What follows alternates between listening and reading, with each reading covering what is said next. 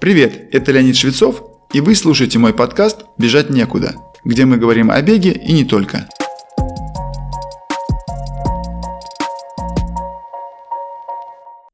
Некоторые любители бега тренируются и соревнуются по тому календарю забегов, который просто проводится в их городе или регионе.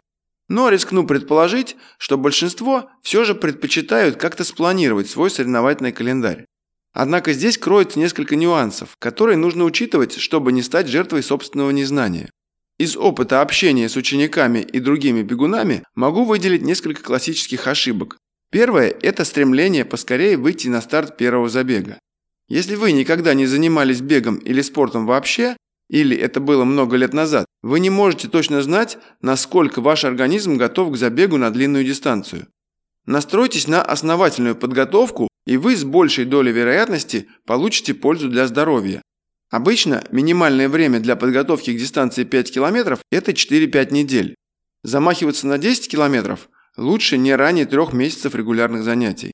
Еще одна ошибка, отчасти связанная с первой – слишком высокие ожидания от своих возможностей.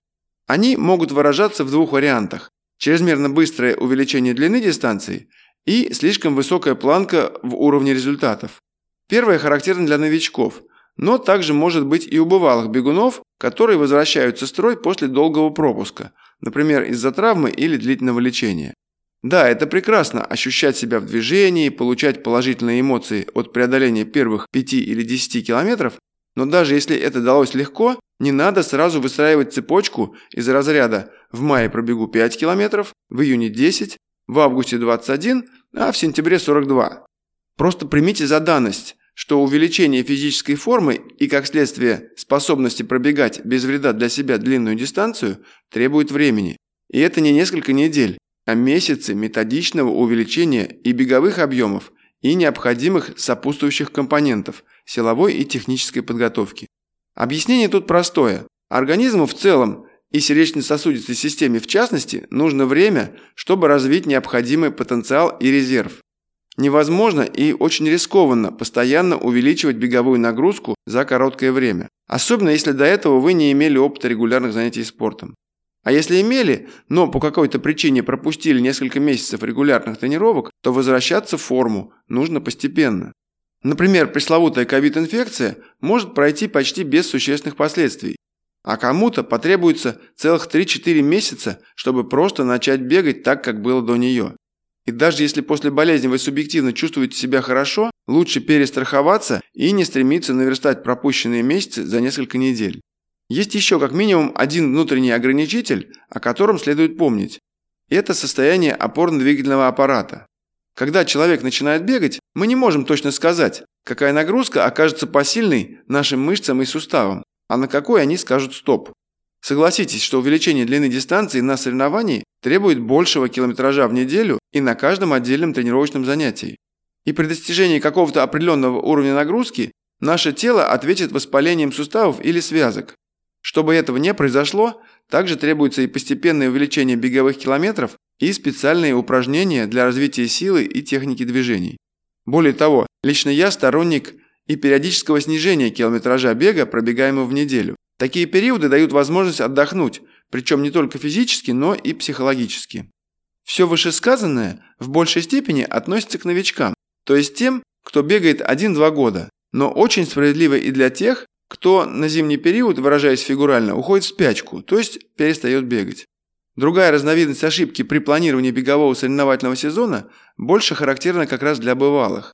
Ее можно назвать «хочу бегать все и побольше».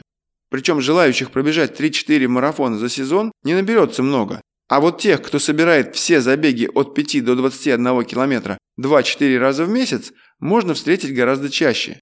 Конечно, если в какой-то определенный месяц есть два таких соревнования, на которые очень хочется попасть, то однократно это вполне допустимо.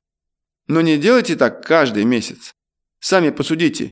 Перед соревновательным забегом, даже второстепенным, хочется сбросить нагрузку и сделать хоть какую-то подводку.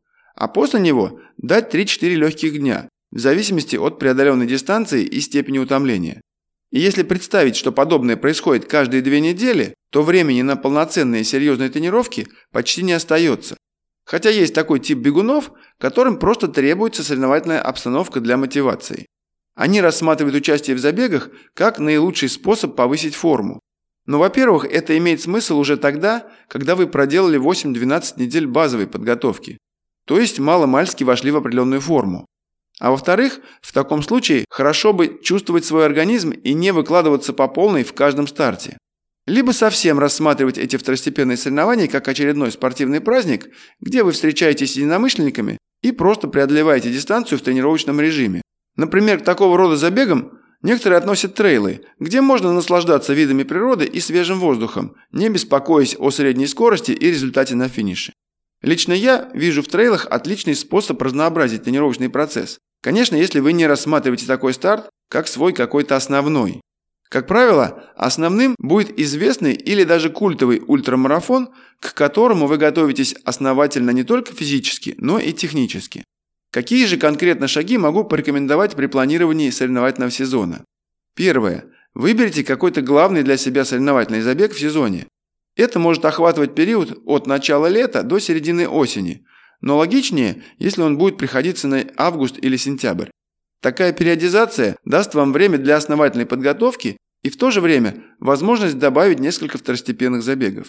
Но главное – это позволит спланировать саму подготовку по периодам, от силовой и технической работы через объемный базовый к специальному, во время которого вы определенную часть тренировок будете выполнять в соревновательной специфике выбранной дистанции. Второе. Исходя из намеченного плана, можно выбирать какие-то промежуточные старты по ходу всей подготовки. Причем вовсе не обязательно выбирать соревнования по увеличению длины дистанции, если вы готовитесь, например, к московскому марафону. То есть это не обязательно должно быть 10 км в мае или июне, затем полумарафон в июле или августе и потом бежать 42 км в сентябре. Если брать этот пример, то логичным сочетанием будет полумарафон в конце мая или июня и еще один в середине августа или начале сентября. Оба этих старта послужат ориентиром, как проходит подготовка, насколько правильно или, возможно, не совсем правильно вы тренировались. Кстати, критерием оценки эффективности подготовки может быть не только фактический результат или прогресс в нем, а еще и ваши ощущения, как он был достигнут. Например, вы можете улучшить свой результат в полумарафоне всего на минуту или две. Но если степень усилий во втором случае будет существенно меньше, лично для меня это было бы гораздо более хорошим индикатором качественной подготовки и набираемой формы. Это означает, что вы можете держать хороший для себя темп бега с комфортным усилием и возможностью контроля и осознанного выбора темпа бега в соревновательной ситуации. Третье. Намеченные заранее подводящие или второстепенные соревнования не должны становиться обязательными. Если у вас сложились обстоятельства, мешающие участию, можно без зазрения совести пропустить их или заменить на другой старт. Например, вы можете заболеть или получить небольшую травму, либо есть какие-то семейные или рабочие обстоятельства. Также не стоит исключать возможность одного-двух коротких забегов. Это может быть какой-нибудь паркран в городе, куда у вас сложилась командировка или отпуск. В Адлере у меня есть друзья, супружеская пара. Они периодически проводят забеги на 5 километров для бегунов своего клуба, недалеко от набережной Олимпийского парка. А также они принимают в участники всех желающих, причем даже без стартового взноса. Такой ни к чему не обязывающий забег может вполне разнообразить вашу тренировочную программу и добавить бодрую стряску вашим скоростным возможностям. Четвертое. Уже упомянутые ранее трейловые забеги тоже можно включить в ваш соревновательный сезон в качестве второстепенного старта. Только учитывайте дистанцию и специфику вашего главного соревнования и подбирайте длину трейлового забега не длиннее основного. Вполне возможно, что такой формат соревнования зацепит ваш интерес и вам захочется запланировать трейл в более длинном приключенческом формате на следующий сезон. Но в таком случае вы получите опыт бега на более короткую дистанцию, и у вас будет понимание особенностей этой увлекательной разновидности бега. И, наконец, пятое. Несколько мыслей про главный старт. Я всегда настраиваю своих учеников на фокус именно на нем, и в этом контексте рассматривать все другие соревнования. Что это значит? Если ваши результаты на финише подводящих забегов не отвечают вашим ожиданиям, не огорчайтесь и не посыпайте голову пеплом. Проведите анализ тренировок, предшествовавших этому, и проанализируйте свое самочувствие во время забега. На каком этапе вам стало тяжело? Какой темп выбран? Соответствовал ли он темпу на тренировках и погодным условиям? Возможно, вы сами или вместе с тренером решите внести изменения в ваши тренировки. Причем они могут быть не только в сторону увеличения километража или скорости, но и в сторону уменьшения некоторых заданий. Иногда уменьшением количества интервалов с небольшим увеличением скорости бега или укорочением восстановления между ними можно добиться желаемого прогресса. Еще один способ поставить вспомогательное соревнование на пользу главному старту – тестировать что-то новое во время них. Это может быть новая модель кроссовок или комплекта одежды, питание по дистанции, такие как производитель и вкус, и реакция вашего организма на него.